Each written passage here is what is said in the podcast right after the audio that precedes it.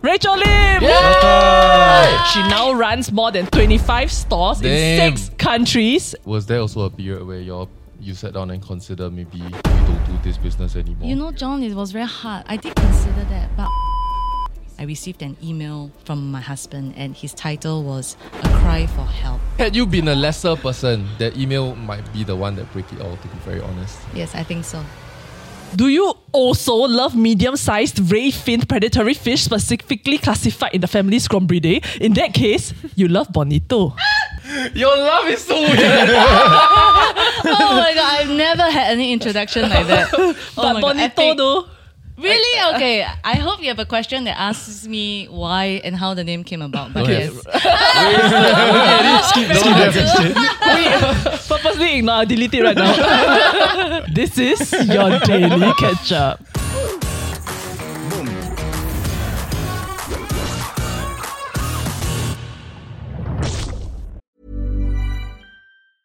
Hey, it's Ryan Reynolds, and I'm here with Keith, co star of my upcoming film, If, only in theaters, May 17th. Do you want to tell people the big news?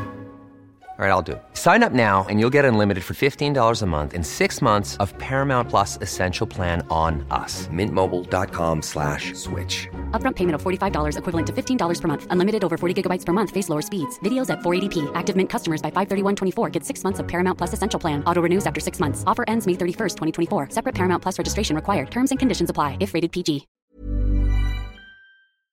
Okay, so here with us is one of Singapore's most successful entrepreneurs. She now runs more than 25 stores Damn.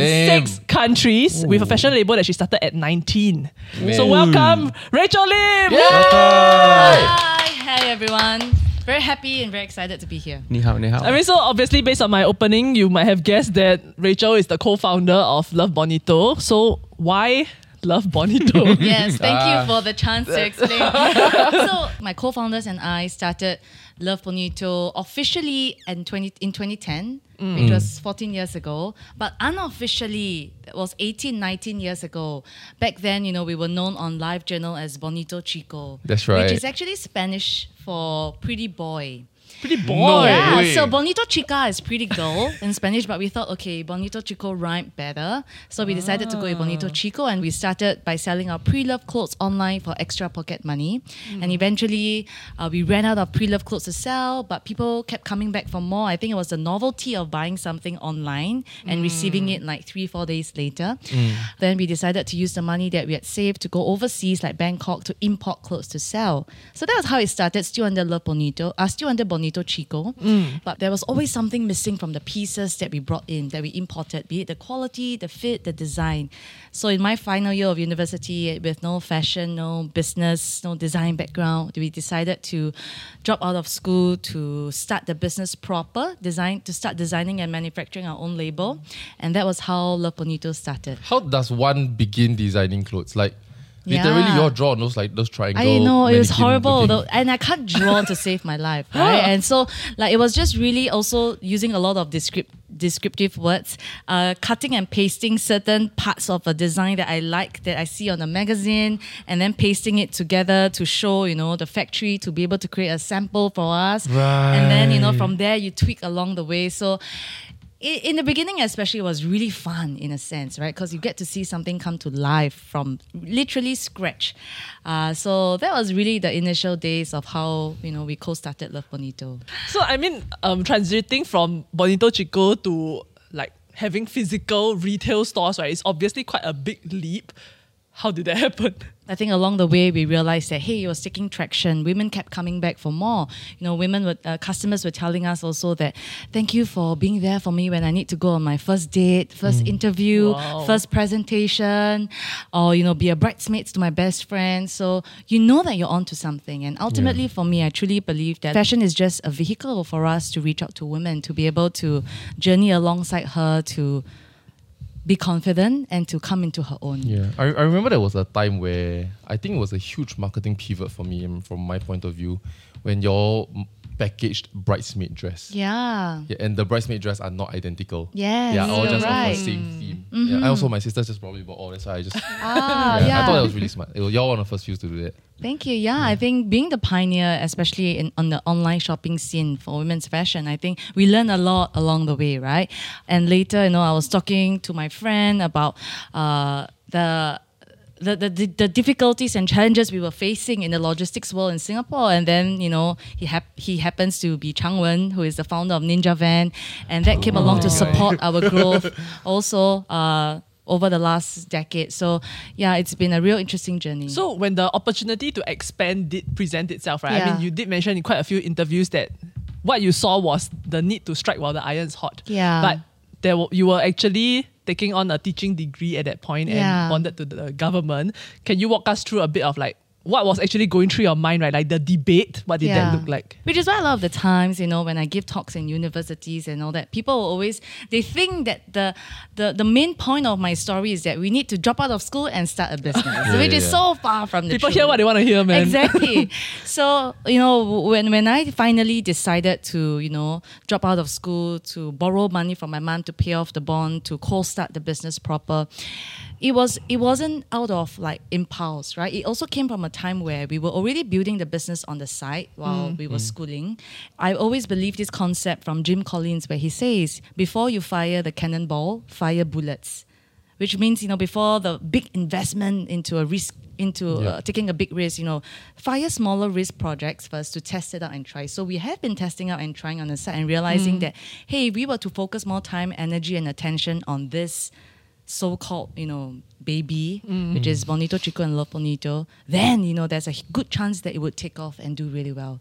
And back then i also realized that hey i wasn't excelling in school neither was i excelling at work because at work i'll be so worried about my school assignments my projects my examinations. When i was in school i was so worried about you know um, the orders of my customers the emails that i have to attend to the products to launch. So i decided that i just needed to focus and to just take a bet on one. So i was still i felt then that okay you know I was still young then. If this were to fail, if this venture were to fail, I can always go back to studying, work part time to pay off my mom. But if I don't give this a proper shot, I feel like I will forever um, regret Yeah. and wonder what if, if only I had, you know. And so um, that was extra tricky also because that was the year of a financial crisis, and my mom was going, my parents were going through bankruptcy. Um, Oh sorry. wow, terrible time to ask for a And loan. my mom was already working two jobs to support the family. And I needed a five figure sum to borrow from her to pay off the government. And obviously, I didn't have that sum of money. And so I went to her and I was so afraid, right? And, you know, I, when I asked her for that sum of money, the first thing she said was, Actually, is what you're doing legal? Will the government come after you? Why Mm. are people wiring you or transferring you money before they even see and touch their products? Mm. And back then, you must know that online shopping isn't like what it is today Right. people were still wiring money over ATM transfers, scanning the receipts, emailing it to Whoa. us, you know. So that was really the, the, the nascent it really was a grey though, right? Whether or not it was legal. Yeah, yeah, yeah, exactly. You know, so that was also where she became very worried and was wondering, you know, if she should take this leap of faith and essentially invest her whole life savings into me.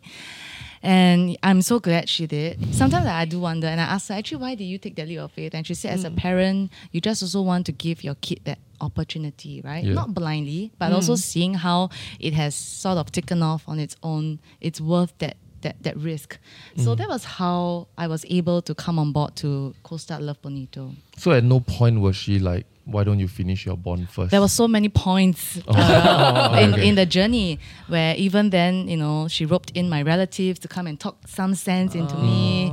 Where it's like, oh, it's just 10 more months to go before you get a paper cert. Why don't you just, you know, finish it? So if anything, you can fall back on a, a- a degree or things like that. And I'm sure, you know, it's that, that, na- the narrative that comes from concern, of course. But there was a naggy feeling in my heart that I knew that, okay, you know, I just needed to try and do this for myself. Mm. Yeah, and so I'm glad I managed to convince my mom to do that. Yeah. Mm. Mm. and so with that funding, you all became dot com. was that the that, period that that, funding was just to pay off the government, yeah. Oh, and yeah, then right. after that, we just put together our own resources, you know, um, and then came to start lovebonito.com. Right. Yeah, because bonitochico.com was already cyber squatted by someone else who demanded 20,000 US dollars from us. So that's Sounds another exactly story. like something Dan would do. so that was Maybe the it's dead. so that was the reason why we rebranded from Bonito Chico to Love Bonito. Because we actually Ah. wanted bonitochico.livejournal.com to then just move transition Yeah, to, yeah, yeah, to yeah. Yeah, bonitochico.com. But someone had already had But that person saved y'all, right? Yes, I think so. Yes, yes. Because when we rebranded to Love Bonito, it's so much more meaning we felt behind it. It's like with love, comma, bonito. So it's just like a sign off, like love, comma, beautiful. Yeah. Yeah. oh, that explains the comma. Yes, yes. So and like made you take out a Chico, you know? I thought it was funny at first, you know, because it was catchy, but when you go internationalize with this very yeah. Chico pay Already name. bonito, there's so many different interpretations. Like people will come up to me in business conferences. They're like, "Oh, so you're in the fish business? That must be very interesting." so, but anyways, yes. Well, the convention you go to is very wide. In an alternate universe, all the men in Spain are wearing Love Bonito. Yeah, maybe right. I do have Love Bonito clothes. Oh. Yeah, Y'all have a very limited men Yes, collection. Chinese New Year, I yes. do have a t-shirt. That is expanding. You're surrounded by true fans. I'm Yes, so yes, yes. grateful. My- Thank you. So this. Chinese New Year got Yes, yes, yes, have. Damn Sale hard to buy one. eh. You think what you Oh, is want, it, you is can buy. it? They can one eh. I don't know. Uh, do business do until like that. Oh, very impressive eh. We may or may not have a promo code to Uh, share. they just wait, wait, wait, you wait. may or may not have a promo code. at, at some point, I don't know. I mean, right now, I'm, I'm sure you will have increased the supply to meet Yeah. this demand. But Yeah. last time, it was my, my sister and my wife bonded over Wow, a certain time of the for the day. same- They need to camp and then they just check out. They don't give a fuck about Yeah, the yeah. sizes. we just check out. After that, the secondary market, we can swap Bye sizes. now, worry later. Yeah, let's all just get a fucking bonito dress first. Like, Oh. Then I'm like, guys, it's from Bangkok. Y'all know it's from Bangkok or not? Wait, Like, at that this point of was time, l- long they're already ago. crazy Yeah, already. yeah, yeah. leh. That Yeah. was no, that means we go way back to Way, Wow. way, way. 15, 18 years ago. Wow. It was so crazy. It's like you wait, then like one you change your size from M to S, Yeah. gone Too already. late. No more, oh, you're done. dear. already. Yeah. The trick is to check out first, then you beg somebody swap with you later. really. Yeah. This was is when online insane. shopping is only on Facebook. No, it And- was. and there like wasn't, wasn't, even, it wasn't, even Facebook then. It was Friendster. Do you know? Oh yeah, yeah, yeah. Yeah. yeah. but yes, no, it was on the live journal platform, which was kind of like the eBay for Singapore. Who was your competition then? Nobody. All the other shop in like Far East Mall that kind. Of. No, and also there were after that there were a lot of different you know um, blog shops that came out. Um, yeah, during that time also. Yeah, First. They were we one were one of the OGs, first few. one of the Yeah, for sure. No, was there like a moment Mm. where where you realized that it was more than just fashion? Like wh- what what was the sign? You know, actually, in 2013, so that's after a few years after you know starting and running the business, and you realize that wow, it's actually very tough, uh, and it's very hard. And as an entrepreneur, sometimes your work consumes you, right? Because it's not just Monday to Friday, nine to five. It's literally seven days a week, 24 seven. And so also after going through some really difficult moments in the business, I was feeling in 2013, 2014 really tired and really jaded, and to a point where I almost questioned myself, like, okay, honestly, if we were to close Love Bonito, how will it impact people? People will just move on at the end of the day, right? So I needed to dig deep and to ask myself, like, what is my purpose in Love Bonito and what is Love Bonito's purpose in the world? And almost divinely, or as you know, as some of us might believe, you know, the universe conspires to work for us for something. So uh, I received an email uh, from a customer and she said, you know, hey Rich, can I come down to share with you a little bit about how Love Bonito has made a difference in my life? And so at that point, I remember I was feeling very jaded, tired, but I was just like, oh, sure, I would love to hear from you. Just come down and, you know, we can chat. I remember 30th August, you know, that year. And I remember when she came down to office, she was this girl in her mid 20s and she was walking and talking very slowly and uh, really only moving from her right side of her body. The entire left side uh, was immobile. And as I sat her down, she said, You know, Rach, over the last six months, I've been in and out of major brain surgery because she needed a skull reconstruction. There was something sitting on the left nerve of her brain. And she said, um, I lost everything my crown of glory, my confidence, my weight, everything, you know. And she said, but every day during my recovery period where I needed to go out to uh, for my medical checkup when I needed to go out for job interviews again. She said, Every day I choose to put on a piece of Love Bonito clothing because it gives me the courage and the confidence to look at myself in the mirror. Wow. And when she said that, I was really in tears because it was almost like God telling me, This is why Love Bonito exists. And it's really more than just fashion. It's Like seven waves. so after that incident, it really resonated with me that this is why we exist. We are here to empower women's confidence, and fashion is just a vehicle. So. Yeah, I think that was the opening of so much more uh, for me t- and the team to then also really listen to the customers and the stories and to hear how we have come alongside them in this journey of life. I would like to jump back to how I met Rachel. sure. So right, growing up, ah, I have sisters, big fan. My wife was a big fan. Uh, I think y'all had y'all had uh, something called LB Girl for a moment. Yes, Something yes, that y'all yes. like send them vouchers and stuff like that. Yes. Then Pat was one and she was so happy. Like that made her year, you know. Oh, wow. But in the end, she net spent a lot more money. ah. So I, I believe she's putting one or two people on payroll in LB today. I've always looked up to you as an entrepreneur because I think you were one of the first few vocal entrepreneurs in Singapore Mm. that really just not talk about business but really talk about relationships and, and mental health Mm. journey. and, and stuff like that, right? Yeah, and the journey or the hardships of entrepreneurship. And also you were a Singapore darling. And so What do you mean by were? I mean you are no, in, no, I'm joking. I'm joking. I'm joking. how dare you? Okay, anyway. and then right, I was having dinner with um with Sham, um and and Sherry and with my wife, owners of B Salon. Shout out. Um, Oh. then we then we saw her walk in together with Leo, and I didn't see lights at the back. Then Pat immediately lost her shit already. Right, Pat's like Rachel, Rachel is behind you. Then then I'm like. Oh, yeah, totally like not. because it was too U-shaped, you know, then I was here, you know. In my head, right, I keep thinking, okay, I, I do want to say hi to her and let her know that I respect her very much and perhaps, perhaps invite her to the show. Uh. But I was working out all through dinner. It's a very long multi-course dinner. and then when we say hi, she was like, I was trying to look for your eyeline so that I could say hi. Then I'm like, what? My side of the story, I was uh, running a little bit late for my husband's birthday dinner. Oh. So, anyways, oh, I, I, feel like went she in. said that then.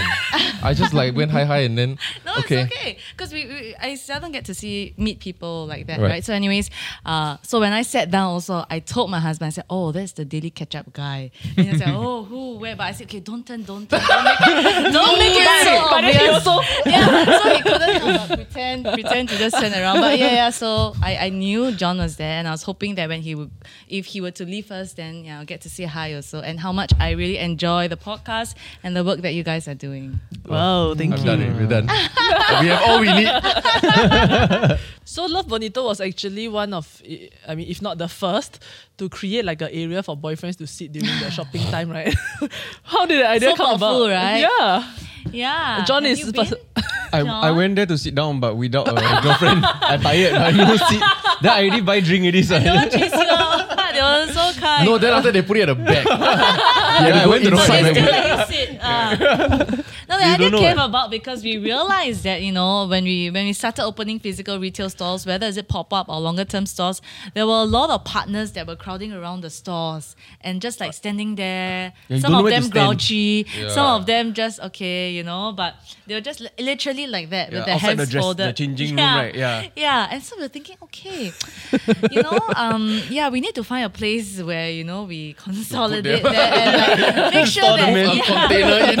also hopefully they don't disrupt other customers' shopping experience, you know. Also, I think you get more retention per customer. Yes, Yeah. and so we dis- we oh. realized that if we were to take care of the partners, naturally the women Yeah. will feel more at ease, you know, shopping, Yeah. taking their time. Because sometimes it's very stressful for the customers. From the customer's point of view, they share that, okay, my boyfriend is waiting there already. Yeah, I, I need to yeah, faster yeah. run out. If not, he'll become very grumpy. So we realized, okay, at least if we try to cordon off some space for them to rest, uh. they wouldn't be as Yeah. grumpy, maybe? Yeah. when, so when it first came out, I was like, "You'll never get me."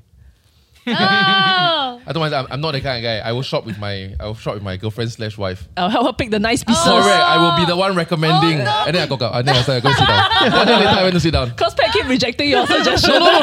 She, she said he one. She will buy one. so cute. I feel like I was encouraging her to go there every chance we get. Oh, I Then I'm see. like, oh, I'm sending the wrong signal. Yeah. Yeah, it was. It's about budgeting now. but she still cannot resist. Value Yeah. for money. Yeah. If you don't mind me asking, Yeah. um, the the co-founders of back then probably Bonito Chico had, Yeah. a, had a split of sorts, right? Yeah. How did that happen? What was the reason? Yeah, so Love Bonito started out with, you know, um, three of us, you know, three Mm. of us co founders.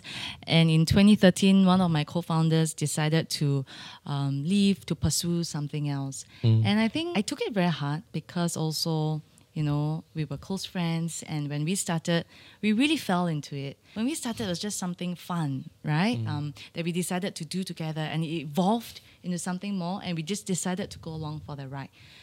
But of course, you know, along the way, um, you know, there were no boundaries of certain things, or there was no rules or expectations set in place. Yeah. Uh, things got murky as well. So I think you know it became hard for everyone as well, uh, and that was when my co-founder decided to just also take a break and pursue something else. I think you know that in itself is also a lesson, right, for us. Back then, we were all young, not just in age, but in experience as well. What do you think is maybe like the biggest thing you've learned about yourself as a friend having gone through this? Because a lot of people also say don't start a business with friends. Yeah. Right? Because you either lose your business or you lose both. Yeah. And I think not specific to your case, right? But I mm-hmm. think a lot of things that like when it comes to money is very sensitive. And then like you mentioned, perhaps like boundaries or, uh, or what are not drawn and all that. And then how then do you react as a friend in this scenario? What do you think you've learned from your personal experience? I think, you know, like maturity is something that I have grown, you know, especially looking back on the experiences in the past. Um, today, if you ask me, will I start business with friends? My answer is actually I might, you know, because I'm a lot. I, I know what, what to look out for, what to set in place, and what to be mindful of and to address from the get go before we even go into business partnership together. I think there's always pros and cons to starting business with friends or non friends. And I think it's not so straightforward or a one size fits all answer. So I think it really boils down also a lot to like, you know, how aligned are you in the vision, uh, working through communication style, how do you resolve conflicts, you know, uh, your commitment to open, honest conversations, especially when the going gets tough. When things are easy, it's fine. Nobody thinks about um, bringing up. Uh, tough and rough conversations. So I think it's things like that that I have learned uh, also through the past experiences, and I think yeah, it's something I'll look out for. And definitely, I wouldn't say no to um, working with friends. I think it's just finding the right fit. Wa- was there also a period where you you sat down and consider maybe we don't do this business anymore? And if it's not at that you know, period, John, it was very when- hard. I did consider that, but also you look at your team members and the Mm. team that you're built, and you also realize that oh, you're responsible for them and them taking care of their families, for better or for worse, right? Mm. And it has come to a point where it's not just about you. That gives me a little bit more strength to be able to go through the difficult period. Yeah. Mm. I realize in many of the with many of the entrepreneur friends that I do speak to, we all Mm. go through these little milestones as well, um, of these realizations, and all in our different way. Yeah. The conclusion and the lesson is very much similar, and I think I've spoken about this multiple times on the show as well. Mm. That that this is one of those lessons that every entrepreneur learned on that journey. Mm. That should I give up? Why don't I just take a break? And then Yeah. you, you think about your friends that's getting pushed on LinkedIn for a higher offer than what you pay yourself. Think like, Yeah. You know, I should go and get a higher pay, you know? Mm. Um, and that stuff that you learn along the way, and then you take a step back and then you realize, no, this was never about you to begin yeah. with. Yeah. Yeah. So I'm kind of wondering also, right? Like, what do you think is perhaps a common blind spots that entrepreneurs tend to have? Because I mean, you've talked about imposter syndrome as well in uh, another AMA that you've done and all that. And Well, you did your homework. thank you. So- and I would imagine that that's something a lot of founders struggle with because this is they're starting something that Yeah. perhaps is no roadmap there. Yeah. So do you have advice for people who are struggling with a lot of the times imposter syndrome comes in a, in, in waves like self-doubt right? Like you know negative self-talk or like doubts planted in your head. And still today i get it. I, I get it as well. And i think it's not so much about wanting to kill that monster but how can we quieten that voice in our heads? And you know for me i also do an exercise called fear setting.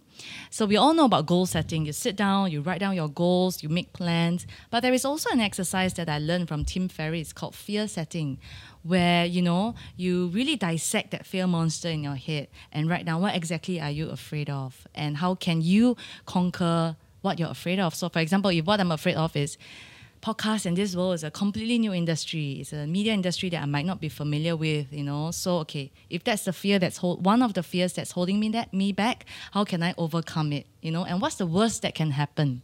So how I can overcome it is I can talk to people like you, learn from you, read up, uh, and then really reminding myself that you know it's okay if I don't know now, but I believe in my ability to learn. It's insane your journey, and, and I feel like there's one gap that's that I would love to know how you climb that gap, right? That you know you went from blog shop, then after that you went to dot com, and Yeah. then you have your own checkout domain, perhaps your own delivery service. You went to your own designs. Yeah. Then yeah, of course, um, it feels like a very simple, logical step to be like, Mm. if we can, perhaps let's go retail, let people touch before they buy, correct? yeah. And then from there, if you have one good retail store, let's have two. Mm. But between there and 25 stores. 25 stores in six countries. I feel like there was a there was a giant leap of Yeah. which I'm guessing that there was a figure that came into your life to help you jack up to that level. Was there? I think it's hard to pinpoint to one person. Mm. It's definitely a lot of like it's definitely collective effort,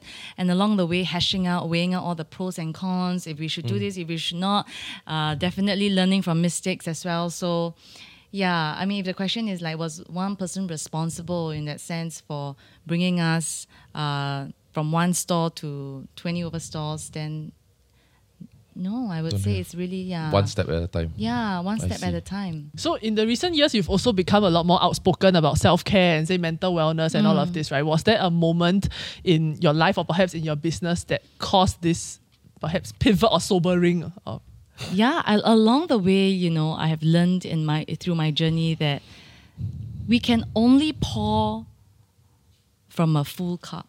I can't pour from an empty cup. I can't take care of my team. I can't take care of my family or i can't take care of my kids if i myself don't take care of myself. Mm-hmm. And i think you know in my journey of doing the inner work, um, you know, working on myself, being more self-aware. I think it has also brought a lot of realizations of, you know, my past patterns and habits that may not be healthy. For example, I learned that I am a people pleaser. I'm a recovering people pleaser now. So what that means is that I, Type two, type two. I tend to say yes to everyone. I tend to I'm not able to draw boundaries properly. And even though I am so tired and exhausted, I will say yes to an event, uh, even though I actually don't feel up for it. And so I think it's things like that that also made me realize that hey, in the end of the at the end of the day, I suffer because I'm really burning out and it's zapping out a lot of my mental capacity and attention from doing things that are truly important in my life. So I think it became very vocal also about then, you know, working on ourselves, investing in ourselves and growing. You know, there was this um, book that I read last year. It's called The Five Regrets of the Dying. And it's mm. written by this palliative nurse Oh my in god, I read the book. Australia. sounds interesting. Bronnie Ware, and she's spent 30 years, 30 plus years taking care of people in their dying days. And, you know, she was chatting with them, talking to them, and she said there are five key regrets that, you know, people have on their dying bed. The top regret people say that they wish is that I wish I had lived a life true to myself, not a life someone expected of me to live. Wow. And I think that for me is sobering. Because I think so many times we take on society's expectations, our parents' expectations, peer pressure to do things or to mm. become something. But at the end of the day, do we really uncover deep down our desires, our passions, our inclinations, you know, things like that? So that's what I'm really passionate also about in helping, Yeah. yeah. I read that book though. I feel like there's a huge bias to it. But the takeaways are bias? there though. Book review. I Yeah. whole self help phase. I, I read a bunch of books, right? And then I realized, God, they're all saying the same thing. Which is? like similar to this law in this like uh you know live your life that kind of vibe of which I feel the bias of this one is Mm. the fact that it's a bunch of people that were that eventually were in a palliative care of a home right and Fair they were, enough. they were people that have already lived most of their life Mm-hmm. they have made the mistakes that they have made that led them there already mm-hmm. but I'm not sure if this is applicable to people in their early 20s Right. trying to hustle because I mean hustle is not a negative word. I think he has been demonized, right? Yeah. But in, in our early days of hustle, the the experiences that we got and the learning that the leveling up that we had was was because of those hustle. The because of the event you went when you were burnt out. You know, whether or not you got nothing from the event, going to the event while you were burnt out shows yourself that you can never die as long as you choose to live. And then I realized Mm-hmm. that I, as I read that book, and I read that book I think just two years ago, that, and and two years ago the the business has grown to a certain Yeah. Mm. extent, right? We don't feel like such a startup anymore. And I read it I'm like, yeah, yeah, yeah, I agree. You know, I agree. They, they also say like work less. I think one of the point. I wish I didn't to- spend so much time working. Correct. Mm. Yeah, but then you also see that those are people that have already paid their dues to their family and their Mm-hmm. whatnot already. And if in your twenties, I don't know whether I'll take that advice. I think Mm. I read that book and my conclusion was it's terrible advice if I'm twenty. Right. Yeah. Hmm. But so much of this, right, and why like self-help books are like like the same messages, but all of them are communicated differently and packaged differently, right? It's because I feel like at the end of the day, everybody will need to learn these few lessons. But when the stories uh, Yeah. reach you and how they reach you and Yeah. how you can Yeah. receive them is, is so important. Yeah, That's why but I agree. It's just I think there are many for it. authors that's cashing out on that. Yep. To the point where the main agenda of many of the self-help books, or maybe I just very lucky enough to pick out the bad ones, right? Mm. Was it's about be yourself, go at your own pace, chill. Mm. This is your life. Don't have to mm. compare yourself to other people. Yeah. Which I I think are all good advice in Yeah. small doses when you reach certain stage in life. But what we also have is an entire generation that reinforces laziness and self-expression over mm-hmm. many other things in life that benefit society. And I feel like you come a full circle when you realize that you bring mm. nothing to the world.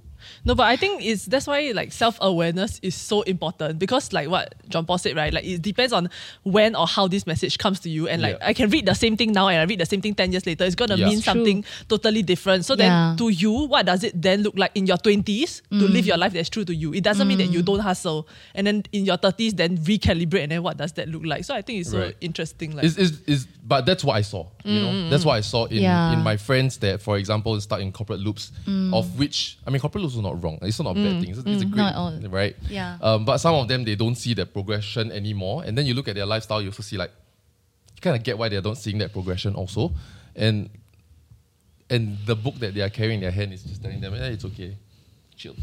Yeah, and that's why I feel like mm, Which book is that?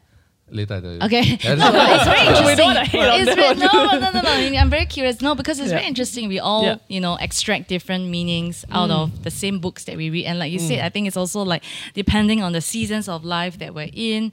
Um, I think for me, that book is really more very personal to me in terms of like really don't live a life that society expects you to be. And I'll share a little bit more because, mm. you know, when I first started as a founder, as a co-founder and as a leader, back then the only types of founders and leaders that I could I could look up to were the media glamour gl- were the media glamorized Steve Jobs and Mark Zuckerberg. And I mm. thought that, you know, um, in order to succeed, I needed to be like them. Mm. Whatever that the world deems successful as success or successful, I would immediately try and emulate, you Yeah. know, disregarding actually deep down, am I really like that? Or Right. am I meant to lead differently?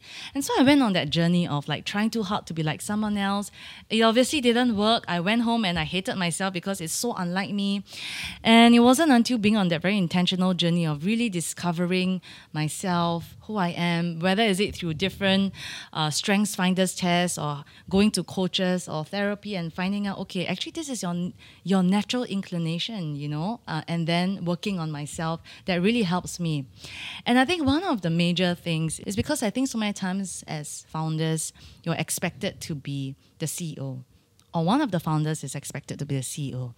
And I would say, to your question earlier, so one of the other things that I'm most proud of in my journey is to recognize and embrace that I'm not the CEO of Love Bonito and be completely okay with that. Hey, it's Ryan Reynolds, and I'm here with Keith, co star of my upcoming film, If, only in theaters, May 17th. Do you want to tell people the big news?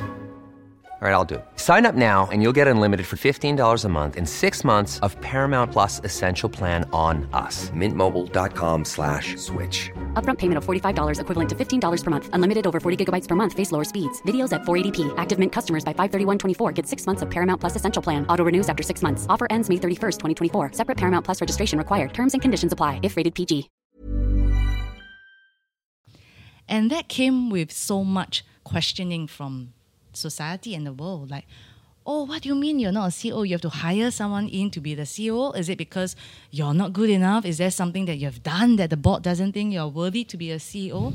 And to go through that whole journey and again hold true the fact hold true to the fact that I'm not to be what society wants me to be just because, but I really am going to dig deep and ask myself, do I have the abilities or the appetite also to become the CEO of Love Bonito at this stage and mm. things like that? Came with so much freedom in that sense, you know, mm. recognizing that while I have value to bring to Love Bonito, it is not in the capacity of the CEO, which is Yeah. known as the most prestigious title in a mm-hmm. company. So, So when you were talking about like the various methods, right? Was there a particular one that was ex- especially effective? Like when you talk about coaching or therapy and whatnot. yeah, that's the thing. A lot of people ask, "Oh, if I can only choose one, which would you, you know, recommend?" But I think it, it all culminates. I got budget. I right? got budget. I got budget. I A want lot of people are talking about you, though. Yeah. they call it the microwave mentality, where you just want a quick fix, right? But Yeah. you know, unfortunately, it really takes years of digging deep, and it's so many forms, right? Whether is it the different strengths finders tests or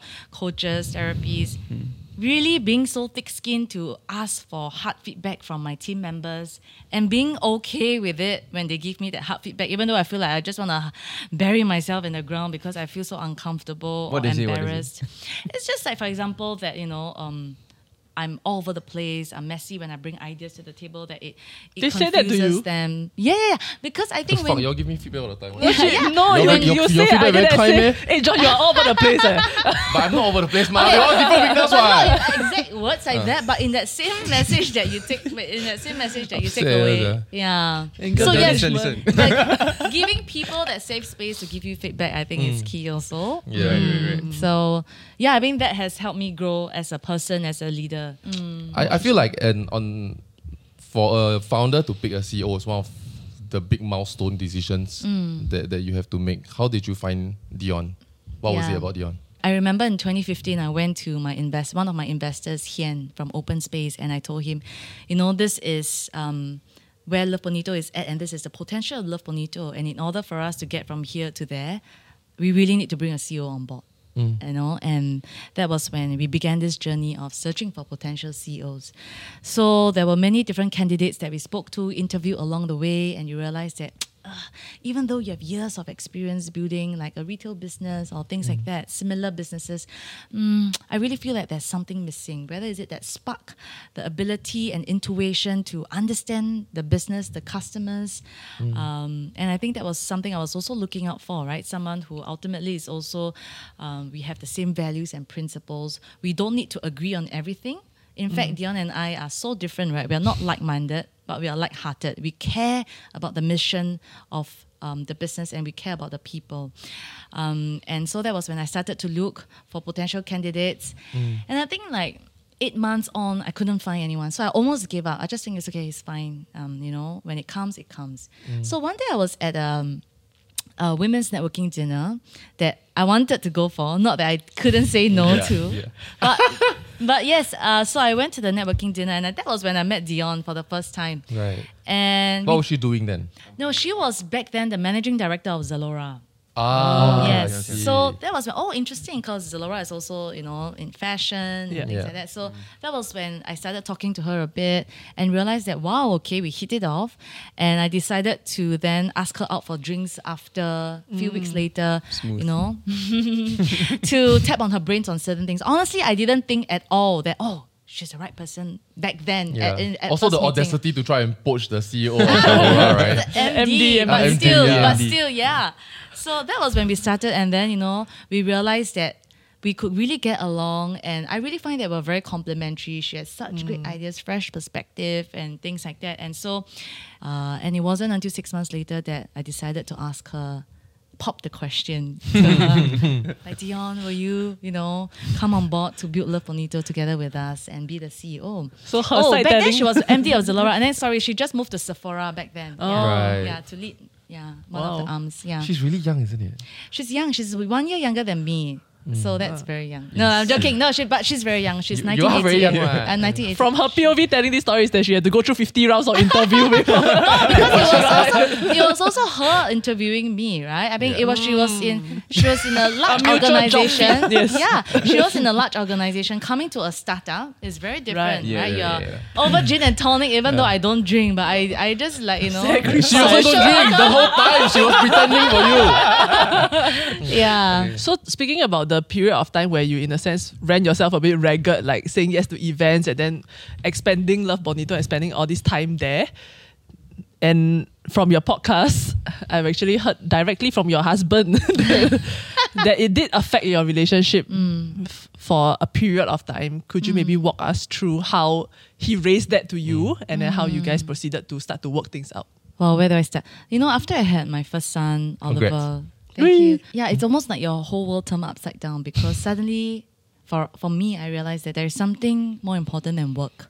Mm. For the longest time, you know, I to me work has always been the most important. So, for example, even at dinner dates with my husband, if someone were to just message me or slack me, you know, or email me, I would immediately respond. And he he he would just be like, "What's what's so what's so urgent that you can't even wait half an hour? Like, is your office burning down? Is the store burning down? What is it?" And so, you know, I've always struggled in that sense to be able to balance or, or does balance even exist but yes you know and so when my first child came along it was a lot tougher because i realized that eh, i was giving every ounce of my energy to work and every ounce of my energy to my son when i came home um, and then by the time when everyone is gone to sleep you know my husband was like oh how's your day what's going on i didn't have any energy left at all to talk or to mm. respond i'll just be like oh it's fine it's good you know even though I might be going through a tough time at work. Mm. And I didn't really share as much as I used to.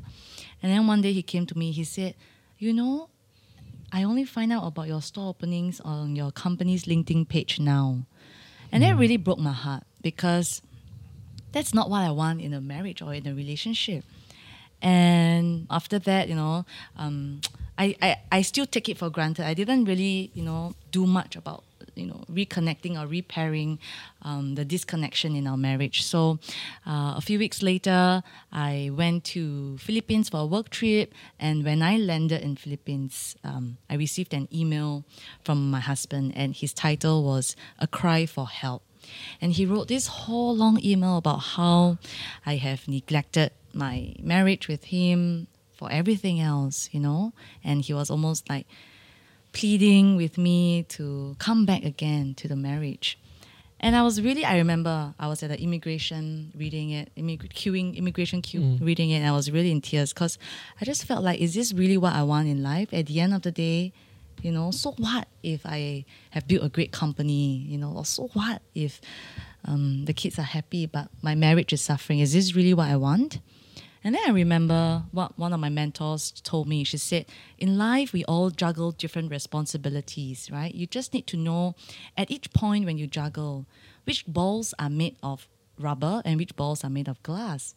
Where if you need to drop a ball, make sure that it's not one that is made of glass because it would shatter and it would never be the same. Make sure it's the one made of rubber because it would bounce, bounce, bounce, and it will still be okay. It would bounce back up.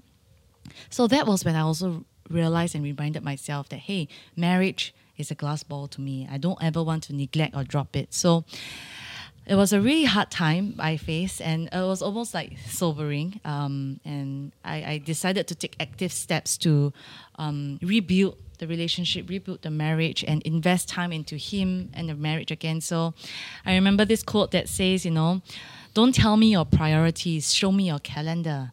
So don't just tell me what's mm. important in your life. Show me mm. how you're spending your time. And I mm. realized that so many times I have so many different slots carved out for seemingly important things like one-on-one with your team leads, one-on-one with your team members, but I never had time carved out for my husband, which is bad. That means, you know, it would it seldom happens because it wasn't planned for Yeah. and it was no time was actually set aside for intentional connection. Mm. So besides date nights, which is a bit more casual, we also now have like weekly meetings in our calendars where we really just spend a solid 45 minutes with each other talking like how's your week been? Is there something I can support you through? What are you going Wow. through? Wow. There's And- like a checklist. ah. You are so wholesome, eh. No, Weekly also because it's very appraisal. You are such fantastic people. you know, I mean, if, if not, I think it will really cause Yeah. a, a Structure larger lah. strain. Structure very important. Yeah. Right, How right. do you like in that moment, right? How do you respond to an email like that? my first reaction, sorry, besides sadness, is that, ugh, I'm working so hard, you know, why can't you understand? Blah, blah, blah. But then after that, of course, as my emotions subsided and, you know, um, I really thought through and I felt so bad that he, that he would feel this way. So it took me a while to respond, of course, because I wanted to be more thoughtful in my response. yeah, so it's, yeah, I apologize, I acknowledge, and I really, yeah, acknowledge how he was feeling, and I apologize for it. And I said, when we're back, let's talk and let's set like intentional steps to working this out. I think more importantly is also him hearing from me that I'm sorry and that I am willing to work it out. Mm. Yeah. Mm-hmm. Mm. Because I think in, in many marriages Mm. or whatnot, it- this can very easily be perceived as she he simply doesn't understand what I'm going through. Yeah, yeah. and why you choose to be needy at this time when I have a meeting in the Philippines with probably some important person in the Philippines. Then the immigration officer asked, "What's the purpose of your visit?" she showed the She email. reading the email. Running away. oh no. No, lah, I'm ju- no, no, no. Of I mean, course. had you been a lesser person, that email might be the one that break it all. To be very honest, mm, mm. Oh, if I had I been a less mature person, yes. Yeah. Yes, I think so. I'm also a bit curious because uh, I mean, for people who also don't know, you and Leo do have quite a big age gap, right? 14 years, yes. Yes. really? The So heck? he he's 50. When when I saw John last year, yeah, he was celebrating his Which is like three years 50th birthday. Wow. Oh wow! Yeah. How did y'all meet? Ah? In church. Oh, I see. Yeah, that's, Wait, where so he was your cell leader. that's where you find the No good ones, guys. so biased. How how come I can't be his cell leader? yeah, No, you're damn cause sexy. time- really. No, I'm joking. I'm joking. None of none of it is true. He's not my cell leader. I'm not his cell leader. It's very So, creepy if he's the cell leader. If you are the cell leader. No, lah. no, no, no, no, No, no, We no, met no, in no. church. Yeah, yeah. Yeah. How mm. then who like who first? Of course, of course. Since I'm the one here telling with the mic, he likes me. He liked me first. So yeah. No, I would, I would assume that that is true as well. But So y'all, was but y'all were just in the same church, but y'all don't know each other. lah. yeah, yeah, yeah. So then it was like a then it was Hey, like, can oh, I pray friends for you? recommend. no. I don't know. Yeah, yeah, that's such a sick move. Oh. What pick up lines? No, with? Yeah. no, I hope you find a no, good man, John, someone no. who's Sorry, sorry, sorry, sorry. no, no, no. It was just like you. friends. then, what- then okay, then what happened? Then what, how? Wait, how come you're What- so interested? Okay, okay, okay. okay, Let's that- go that's down. how you, Jose I don't know how you all met. Yeah. How, how does one know that this is the founder of Love Bonito and like Yeah, I'm I going want to to marry try. her? Yeah. No, so Try that one thing that I love was that he actually didn't know who I was, and this was like maybe ten years or however many years ago. So which is great, right? Right. Um, yeah. So that was when you also slowly start to be, oh, I'm just doing something on my own. Or when we when the question comes, oh, what are you doing? You know, things like that. So then slowly you became friends, uh, who get along, and that's how it evolves. Yeah. Nothing so You're juicy. holding back some Yeah, stuff. yeah, yeah. She's on, cutting, she's Aisha. cutting. Wait, come here, hold back. It's the wrong show to hold back. But do you think that like because you did mention in another interview as well that you felt that you were kind of putting off the idea of having kids, even though you did want a family, Yeah. but because you were building Love mm, Bonito and it mm. was difficult to divide the energy, you wanted to put that off. But Yeah. did your did Leo's age put a different pressure mm. that you needed to have a child earlier? Because if not, like now he have to run after a child, then after later true. on, it's mm. like twenty years later he's seventy plus already. growing up, I've always known that uh, I want to have kids, and I think I'm a nurturing person, so I, I love to be a mom. So I think I withheld back, you know, um, the plan to have a kid was also because it was also because I was afraid that it might take up time from me building the business, investing and giving myself into the business. So that was what it was for a few, a couple of years after we got married, and then when we finally felt ready to try, you know, then it wasn't as easy that I. It wasn't as easy as I assumed. You To know, conceive. To conceive, Right. yeah. Uh, it took a while. Uh, we had to go for you know checkups also to ensure that everything is okay. So yeah, I think one of the reasons why we decided to also start back then when we started, maybe three, four years ago, was also because it's true, right? Leo keeps telling me that he's not getting any younger and he's calculating, right? By the time I'm 70, our child is only, you know, 18 or something. I can't remember the exact um, age It, it now. can't be, but uh, Actually, if you think about it, wait, um, if he's 50, we just had a newborn. oh, the latest one. Uh. No, lah, you come from the first one because Okay, the first if one I will count jaga the the rest. First one. Okay, so four years old this year. Okay, but anyways, yeah. By Yeah, the time yeah. he's yeah, almost sixty eight. He's eighteen. You know. Right. So like for him, he also feels like you need a lot of energy to bring a kid up, and you will want to see your kid live as long as you Yeah. can, right? So, um, yeah, these were serious considerations that made us decide to yeah. Just now you're talking about how, you know, the business was always the most important Yeah. part of your mm. life until you have this child and then the child now becomes the most important part of your life. did that come naturally and immediately, or you had to mm. sort of mind yourself? Mm. I've always been curious about that, especially uh. as a guy. Where I don't carry the child. Now you, we introduce a new helpless being into our lives, right? Are you really the most important being to me? You know, and I would like to know from you. Yeah, I gue- I guess it's a very personal revelation. Um, actually, for me, I was surprised I even had that revelation, and it came about not when I was pregnant, but really more when uh, after I gave birth. You know, then I realized that wow, actually, there's something that takes up so much more of my heart than you know my business and my time, and I guess yeah, that that was when I also realized that okay, you know, I need to also prioritize properly, ensure that I'm fully present when I'm at work. I want to make sure that I'm fully at work and not worrying about my child. Mm. And when I'm with my child, I don't just want to be on my phone all the time and mm. waste mm. that opportunity to connect. So I think one thing that I've learned after having kids while running a business is also to learn to be fully present wherever I am. Right. Mm. It's very interesting, guys. When she came here, she put her phone on another table. She tried to hide it behind our TV because she didn't want to reply messages.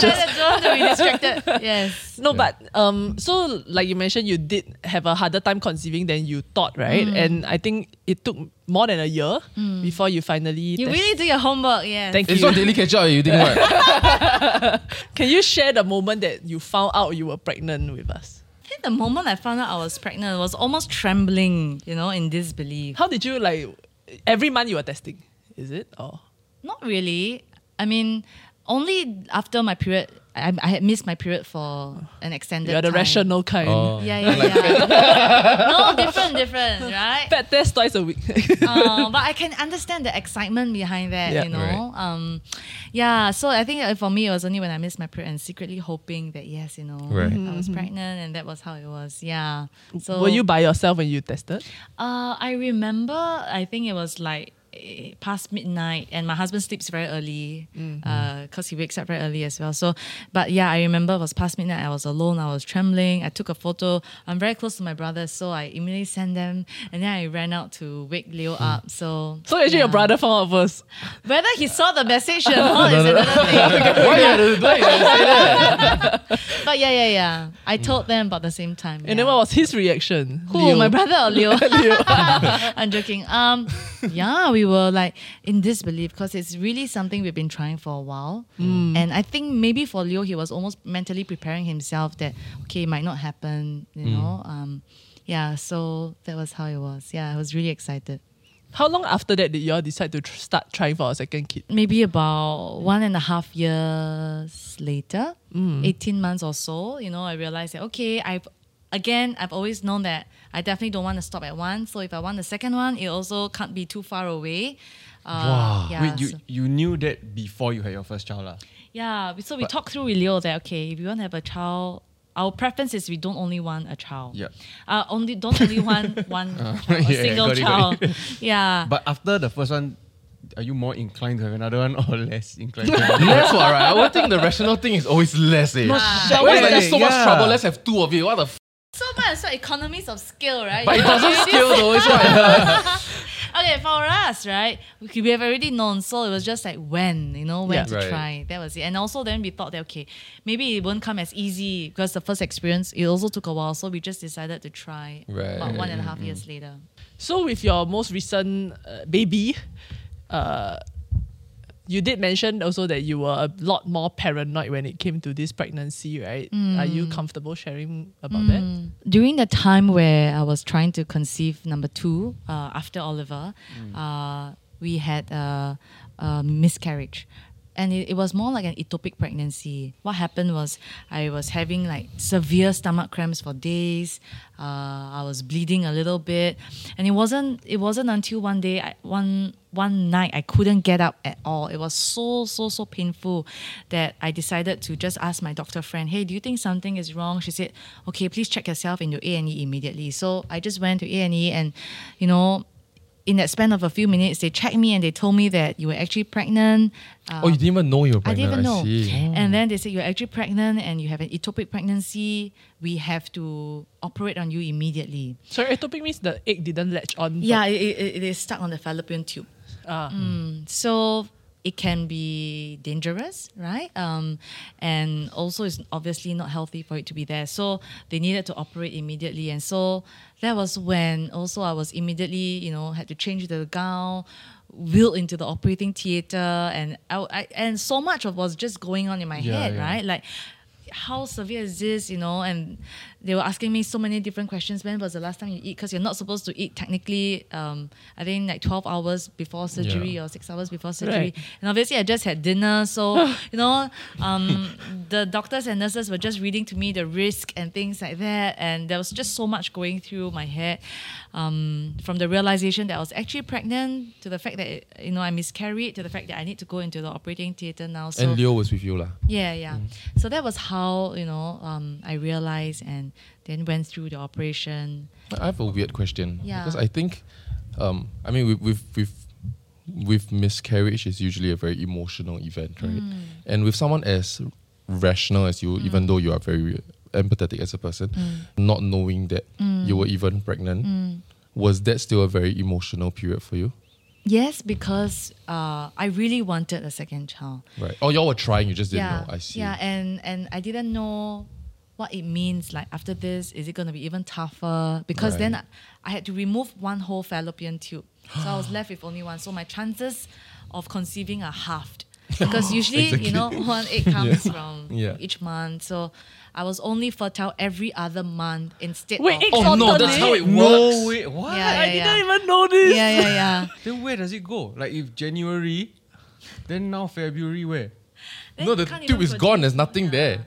It just stays inside the ovary. the- It stays inside the Oh. ovary. I, I actually don't know that Oh, in, in okay, so okay, much okay. detail. The ovary is connected to the fallopian tube. Yo, if you knew which side it was, then like if you sleep on a certain side during that month, maybe it help. You know what I mean? Like you don't know my I think, wow. Good suggestion. So much- Good Yeah. suggestion. Yeah. Don't Yeah, discount I'm not a mansplaining doctor. pregnancy. exactly, that's miscarriage. sorry, sorry. Whoa. Do you know how like uh, Leo was affected by the miscarriage, like psychologically or emotionally? Good question. Because a lot of the times people just ask about the mom. But I'm here for the men.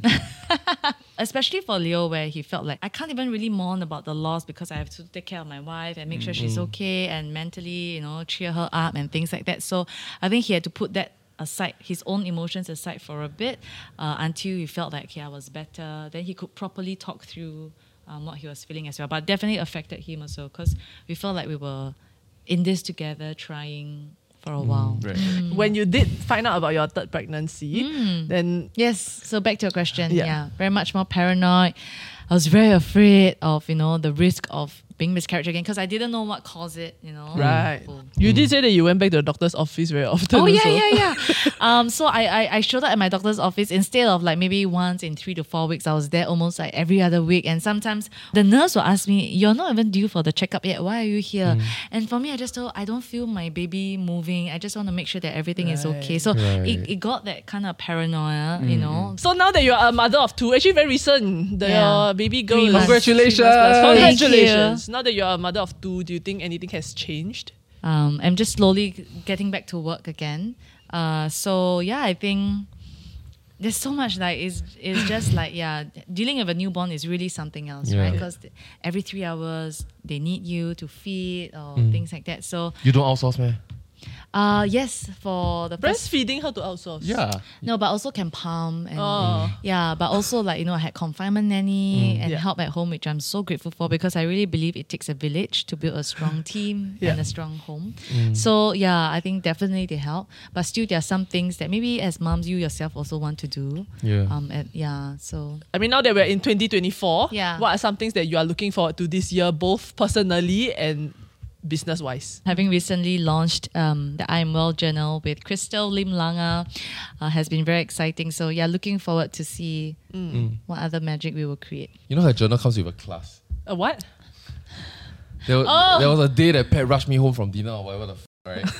then they all go into a Zoom meeting, there's 3,000 people, right? Oh, she was What? there. Yeah, of people that managed to cope the journal. So Then I'm is it like, how "Babe, to It's a max- fucking journal with instructions on it. Why do you all need, you know? but no, but it was valuable. She I, I was was there. outside the living room listening to you talking along with uh, another. Yes, Your partner, I Crystal. Yeah. Yeah. Then Pat yeah. find her journal missing the next day. All my sins, all my goals. All your goals and You can see the tears. Dry- dry- Business wise, I think for Love Bonito, it's our 14th year this Wow. year, you know, and They are twice the age of our company.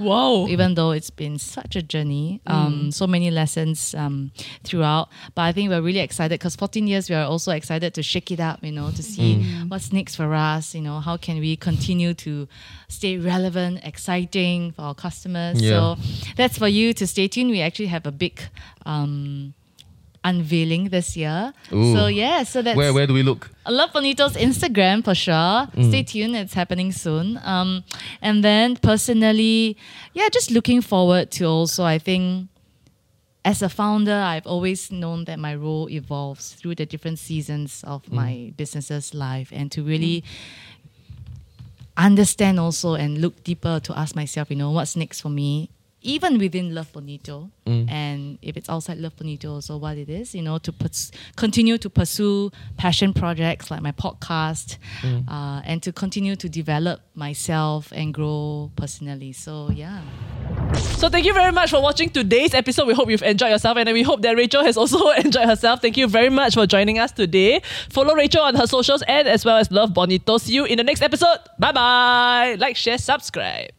Do you even have the very first piece of, like the first article of clothing you ever made? No, we don't. But you know, I probably do. I, you want me yeah, yeah. I was gonna say, you know, our customers do like, you know, during our anniversary, they will send us screenshots or photos of like the first package that they received. They still Wow. keep like the newsletter, the physical. Back then, it was still physical newsletter or things like like that.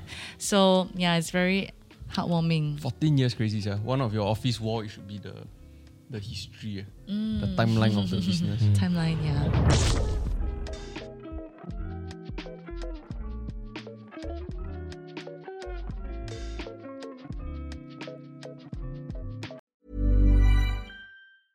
Even when we're on a budget, we still deserve nice things.